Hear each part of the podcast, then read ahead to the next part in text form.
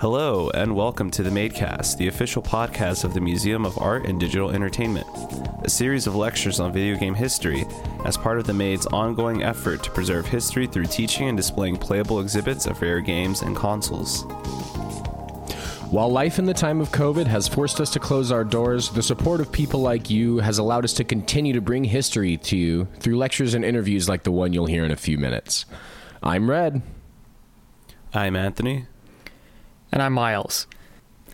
This week, Alex chatted with Mary Foulston, curator and creative director of many gaming installations over the years. They talk about some of her favorite projects, her work with institutions like the Victoria and Albert Museum, and what she's up to now. This is a another really cool interview. It's interesting to hear what other people who are doing similar things uh, as the MADE is do what they do and talk about how they do it.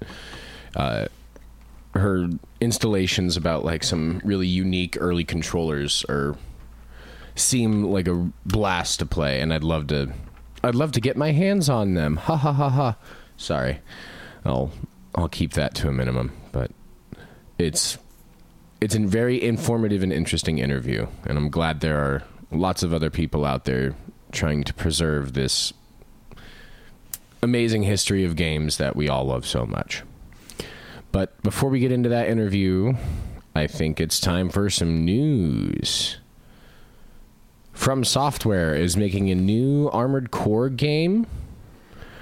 I am not too familiar on this little piece of information. Miles, you want to So- elaborate? Before, uh, before FromSoft started making Demon's Souls and Souls likes, uh, they were big into mech games. So, God, what was what was the funniest one? It was like Steel Wolf or something. Uh, you played as the president of the United States. Um, it was incredibly over the top. It was frankly just bizarre, but it was so funny, so stupid. Um, but Armor Core is probably uh, a bit better uh, of their uh, mech games. It's much more sci-fi, and I just, I don't know, they're fun. I like mechs. They're cool. The big robots. Mechs are super fun, and um, I want there to be a lot more. Uh, we had an interactive uh, Steel Battalion cabinet that a fan of the museum made, and we had that up and running for a while. It was a hard game to get into, but man, once you get it, it's it's a really really fun way to play. I mean the way he set it up is like you have an old flight seat and you're just in a actual cockpit controlling and having the screens around you watching out the view screen.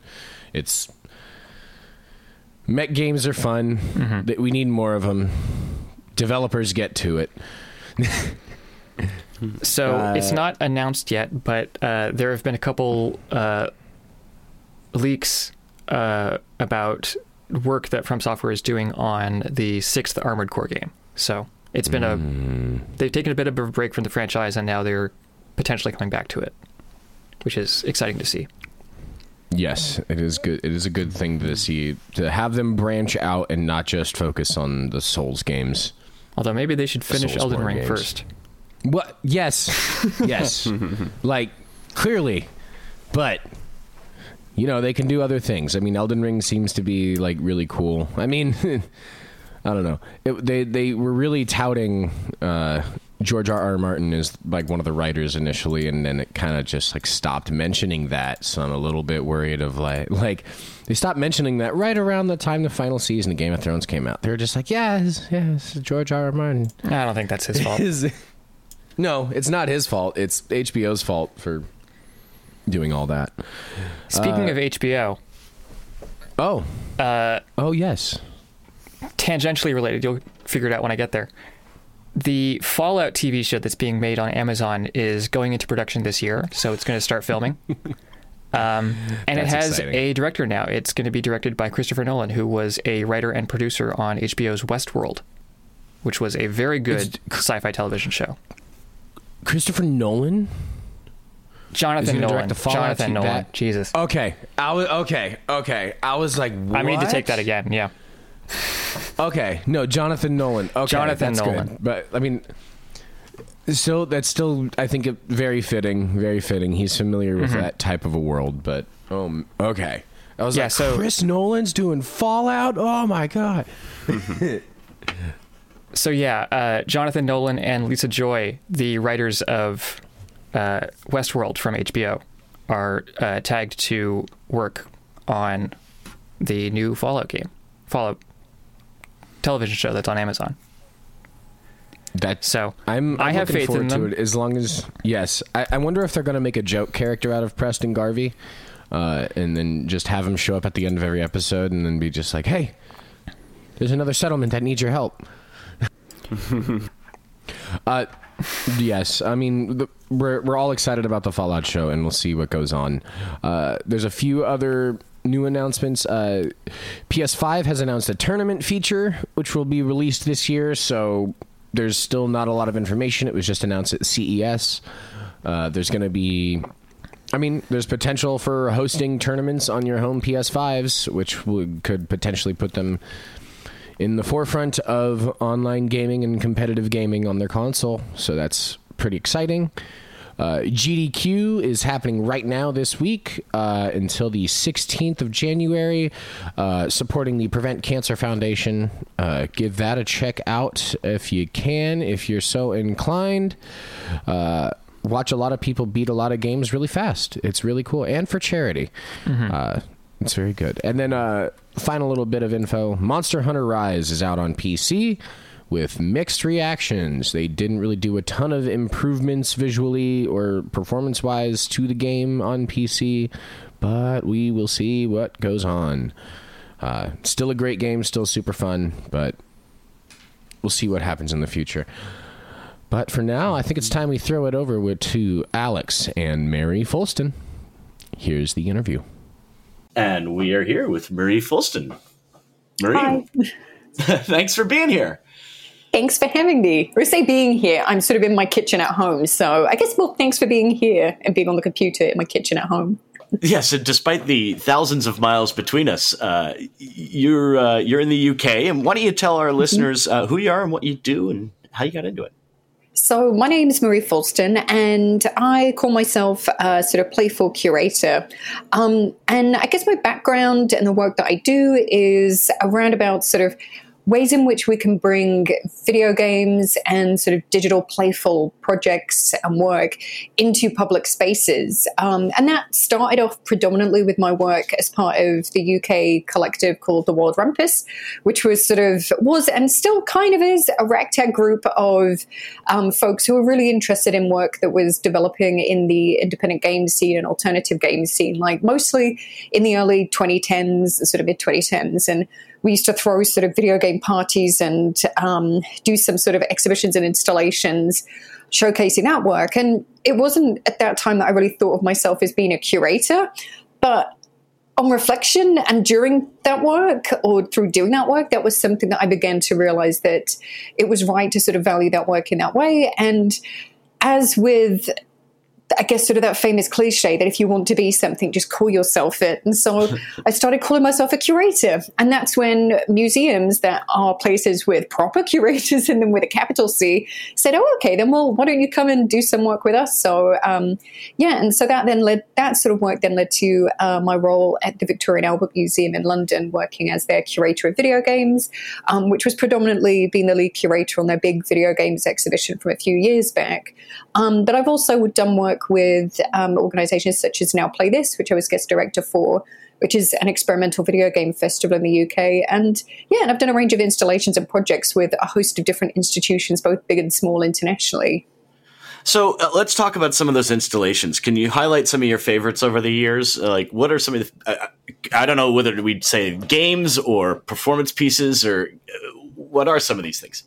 Yeah, oh, good question. Because you know what, my mind instantly goes towards sort of the work I did at the V&A, and I guess that's because that's some of the most recent. Maybe if I take one from each, um, I'm trying to think back to Wild Rumpus and the days that we did um, that work. That I think yeah, with one with Wild Rumpus, one of my favorite works that we showed, and I think it's one of the sort of quintessential games that we were sort of exhibiting from that period, is a game called uh, Ruffle Pillar. Um, I don't I know if you, Alex, I okay, you're familiar with it.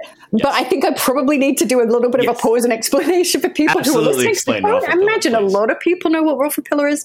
So it was a game that was created by a group of designers and developers in Scotland who were based in Scotland at that time called Lucky Frame.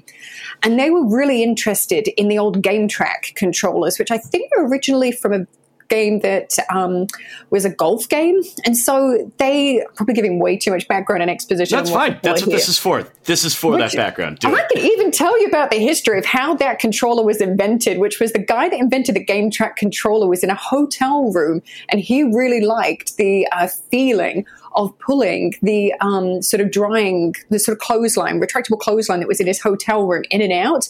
And he thought, oh, this is actually a really interesting way of tracking sort of movement within a sort of, is it not say four dimensional space? That's not quite right. Three dimensional space.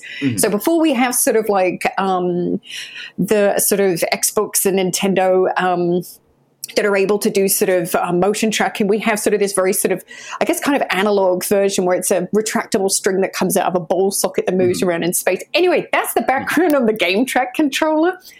But so they were making a range of games and work that was sort of using this controller. And Ruffle Pillar then was sort of this. I don't even know where they got the idea from it from because it's so ludicrous. But essentially, it's a game where two people lie on their backs and put their heads into this sort of makeshift Wendy house. And on the roof of that Wendy house is a TV screen or a screen, and that shows the game, which is a game in which you are a caterpillar hence the name Ruffle Pillar, and you are moving around a space trying to eat apples. Um, and the way that you, as the player, control your uh, caterpillar within that space is by rolling around in a rainbow, um, sort of a rainbow sleeping bag. That um, so you're lying on your back on the floor with your head in a little Wendy house. And attached to that sleeping bag is the string from the Gametrak controller, which obviously then tracks your space. And so for me as a project, it's one which I think for me as a work, like I really enjoy people who mine, I guess, older technologies and existing technologies that I don't think we've fully explored all of the potential or the creative sort of things that we can do with that work. And so I really love the fact that that was born out of sort of Lucky Frame's desire to just really iterate and work with this sort of older, um, older gaming peripheral.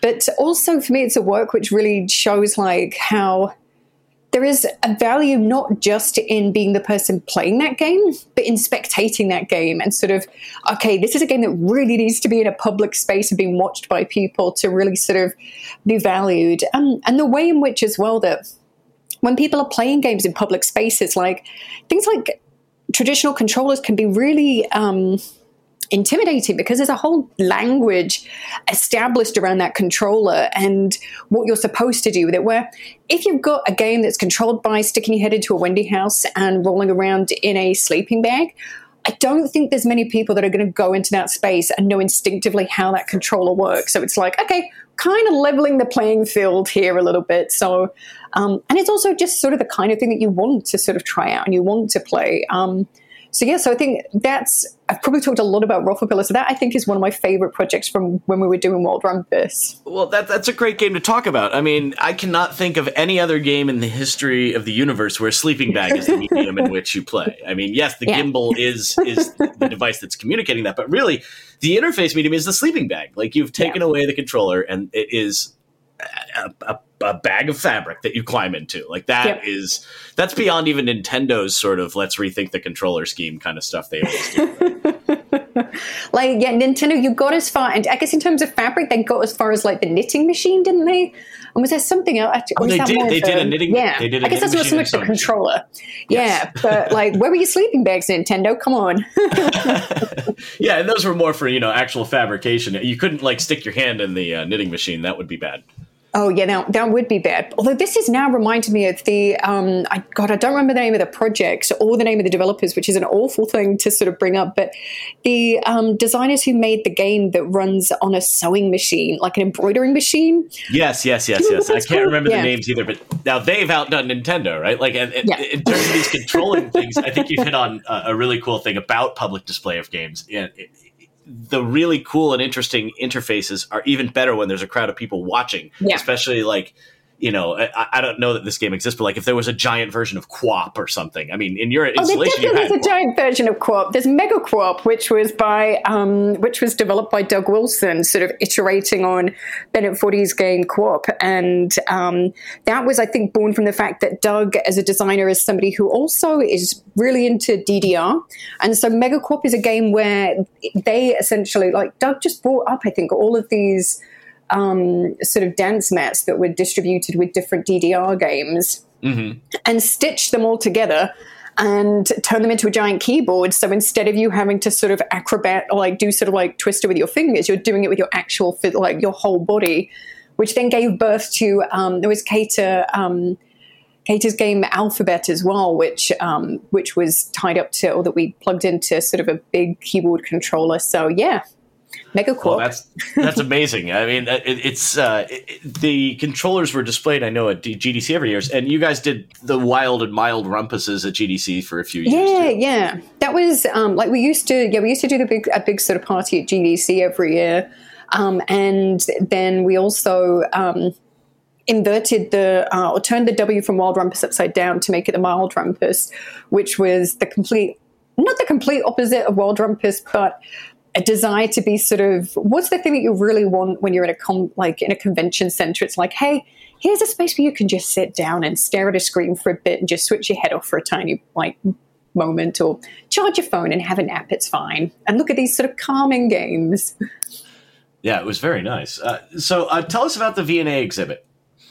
Yeah so so like i went from this sort of one end of the spectrum where we were i was running events with friends we were doing it on sort of a shoestring budget holding things together with sort of gaffer tape and crossed fingers and like unlimited bags full of um, usb dongles and then you go to the entire other end of the spectrum to working within a, a, large established cultural institution like the V&A, like one of the biggest sort of museums in the UK and probably internationally as well. And suddenly working within historically established institution with so many sort of um, processes and regulations and ways of sort of ensuring like the integrity of the work that you're um, developing and obviously working with a much bigger budget as well. Um, and so that work was kind of not the exact opposite of what I was doing with Wild Rumpus, but whereas with Wild Rumpus, like a lot of our curatorial focus was around works which we knew would work well within public spaces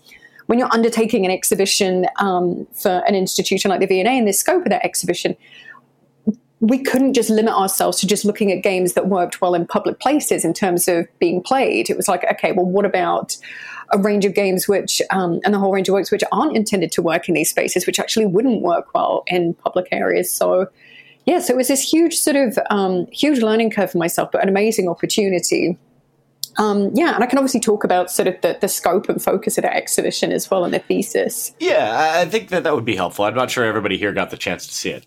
Yeah, so so the, the thesis of the exhibition was one which, um, and to sort of put the background to it as well, that the exhibition was called Video Games Design, Play, Disrupt, and it was very much not the first major exhibition about video games in a large cultural institution. That there's the history of the Game On exhibition from the Barbican, Game Masters from ACMI, the art of the video game from the Smithsonian, and so there's this whole sort of um, legacy and history of exhibitions which had really pioneered about bringing video games into large cultural institutions.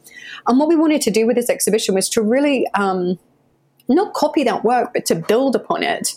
And I think for me, one of the key things that I wanted to really push for the exhibition and the, the V&A did as well was firstly was to um, establish an exhibition that was not looking back as a historical retrospective. And I think up until that point, that's sort of the way that a lot of video game exhibitions felt that they had to do. It's like, okay, well, we're introducing this to an audience within these spaces, so we've kind of got to tell the whole history of the medium from here to here, and here's the modern day. But we know that there's, and as I'm sure many people do, that there's so many more detailed and nuanced stories about video games that can be told through the present day. So the focus for the exhibition was very much on, at the time, um, and I guess for a little bit longer, sort of contemporary games. And this specific thesis was sort of saying, okay, in the mid 2000s, there was this whole host of sort of technological catalysts from smartphones, broadband, social media that sort of had this radical impact on the way that games are designed, the way that they were sort of um, distributed, and the way that people play them. And so every game that we featured within that exhibition was a work which we felt was almost sort of disrupting and pushing back against a lot of our expectations about what video games are and what they can be.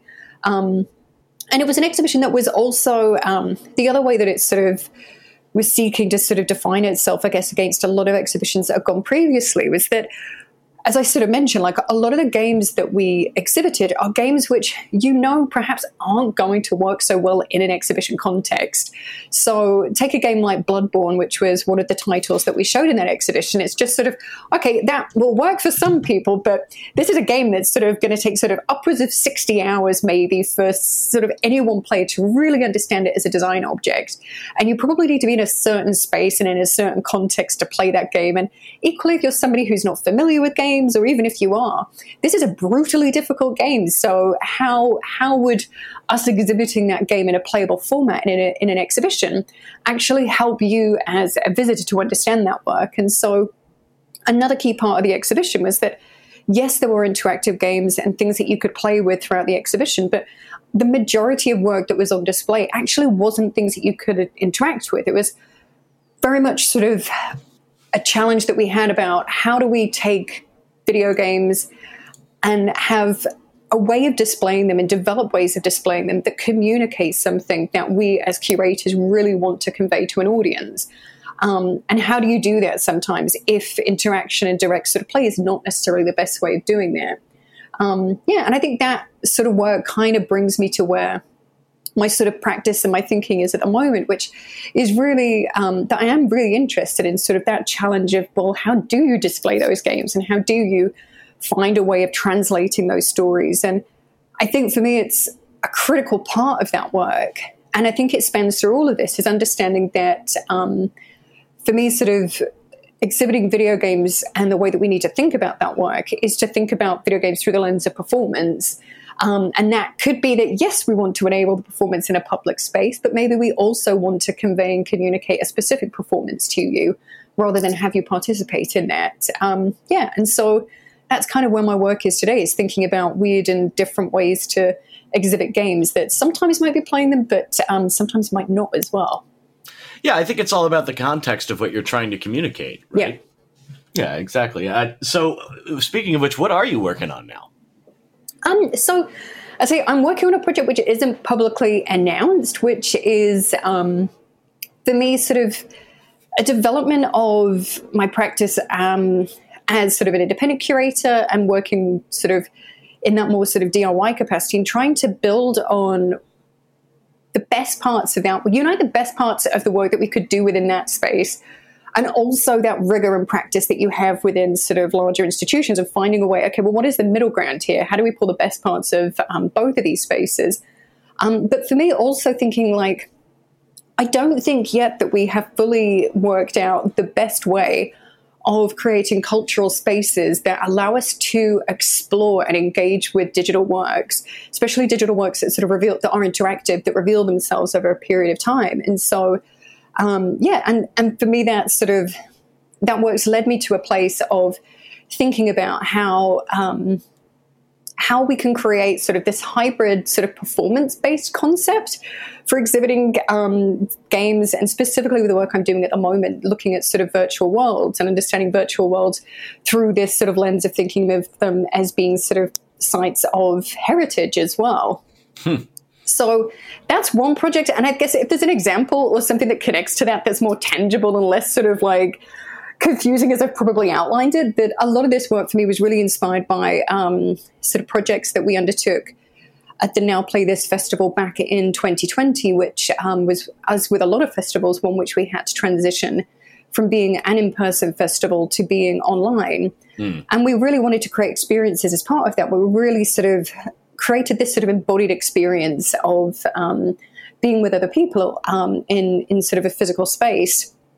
And so, as part of that, um, we undertook a series of guided tours around different locations. So, one was Robert Yang took people through the Black Mesa Research Facility in a multiplayer version of, um, of Half Life.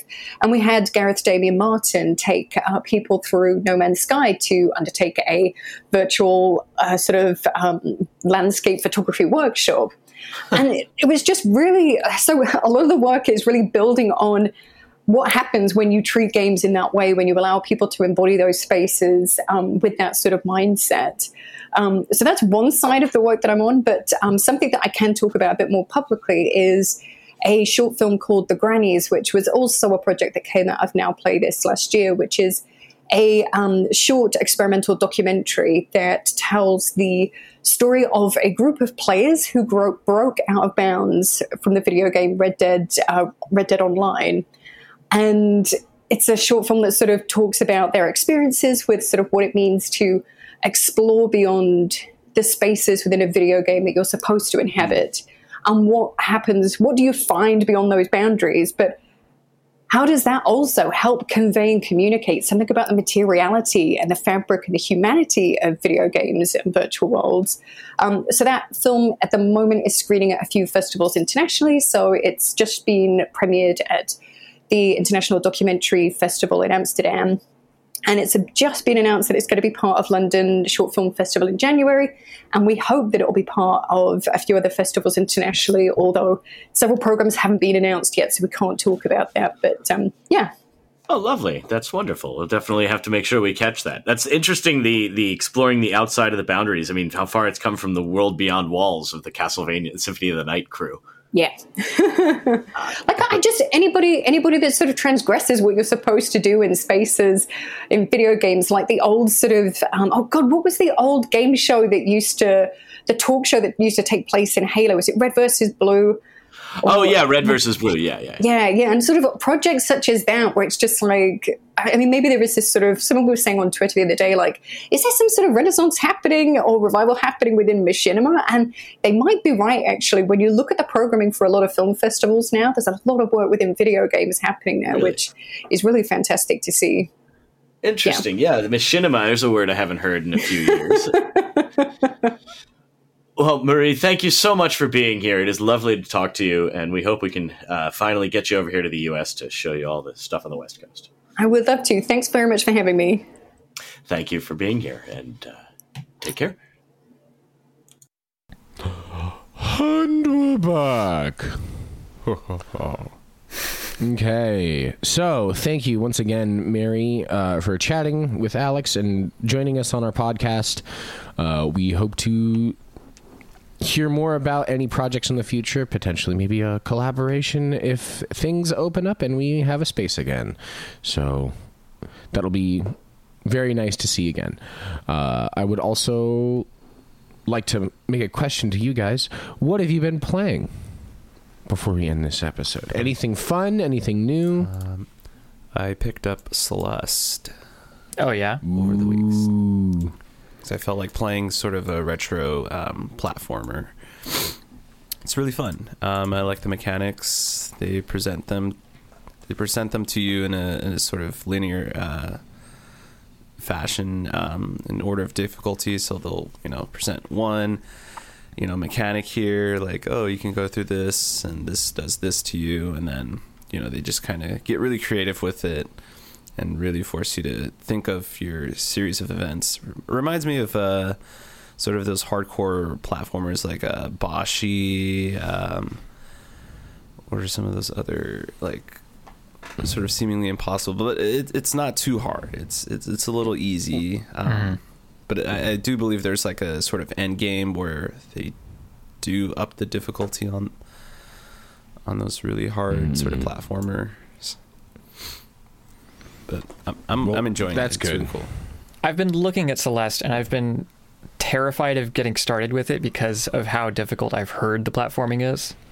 Like maybe I'm just uh, a yeah. wimp and not good at gaming, but it's it's, it's okay. Uh, I have never touched it, but uh, everyone at the museum is a big fan of it and they highly recommend it. One for the story, for the visual, like just the art design and the story mm-hmm. and Yeah. it's also just a mm-hmm. really fun game from what they hear. Difficult, yes, but you can also make it. You don't need to be the, the perfect gamer and play everything on the hardest difficulty. You can just play, you know, normal or easy, or kind of mm-hmm. hard, if that's an option.